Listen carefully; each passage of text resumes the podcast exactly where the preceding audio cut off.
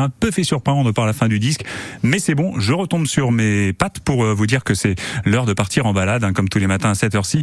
Que se cache-t-il derrière les spiritueux vendus par la distillerie du Sonneur en centre-ville du Mans?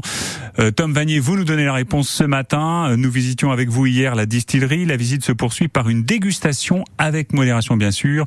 vous testez pour nous l'eau de vie de Riette. Eh bien, une chose est sûre, j'ai hâte de découvrir quel goût a cette fameuse eau de vie de Riette. Nous sommes toujours bien sûr en compagnie de Claire Pevion, chargée de communication de la distillerie du Sonneur. Et donc on arrive à la boutique, c'est la fin de, la visite, elle se passe ici du coup? Voilà, tout à fait. En fait, on, commence la visite à la boutique pour recevoir euh, nos visiteurs. On passe alors 45 minutes, une heure, ça dépend s'il y a beaucoup de questions ou pas, et si euh, le guide est bavard aujourd'hui. Mais euh, voilà, environ 45 minutes, une heure euh, dans, la, dans la distillerie pour vraiment tout expliquer.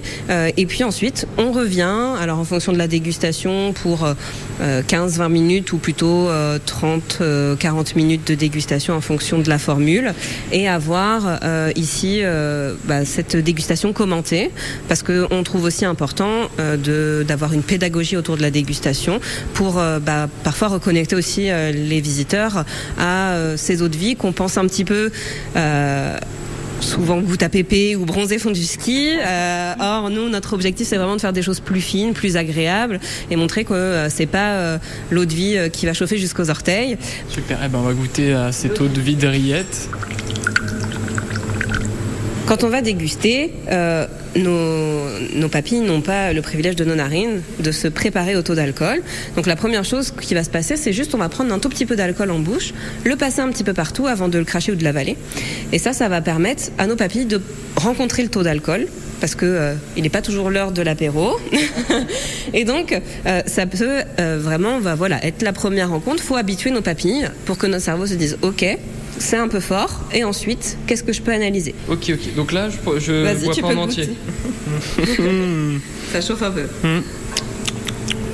On sent les rillettes. On sent les rillettes. L'idée là, c'est de, si tu souhaites regoûter une deuxième fois, pour, euh, donc tu peux en prendre un tout petit peu plus si tu veux. Euh, on peut goûter en deux, trois fois, euh, quatre fois le verre, il hein, n'y a pas de souci. Sur le 1 centilitre, ça nous laisse vraiment le temps pour vraiment découvrir. Donc si tu goûtes une deuxième fois, tu vas voir que ce côté un petit peu chaud du début, il va passer un petit peu plus vite que la première fois. Et euh, c'est plus les arômes là qui restent. Après, au niveau de l'analyse des arômes, pendant la dégustation, l'eau de vie de rillette, c'est comme les rillettes de base. C'est vraiment un produit euh, simple et convivial euh, qui se partage. Et donc cette eau de vidriette, c'est quelque chose qu'on conseille de boire à l'apéritif. Bah, c'était très très bon, très bonne dégustation. Euh, bah, merci beaucoup. Avec plaisir, merci d'être passé nous voir. Avec plaisir. Balade à la distillerie du centre-ville du Mans, rue du Vergalon hein, précisément, c'est la distillerie du Sonneur et vous retrouvez cette balade en, en podcast en allant sur francebleu.fr ou en téléchargeant sur votre smartphone l'appli ici.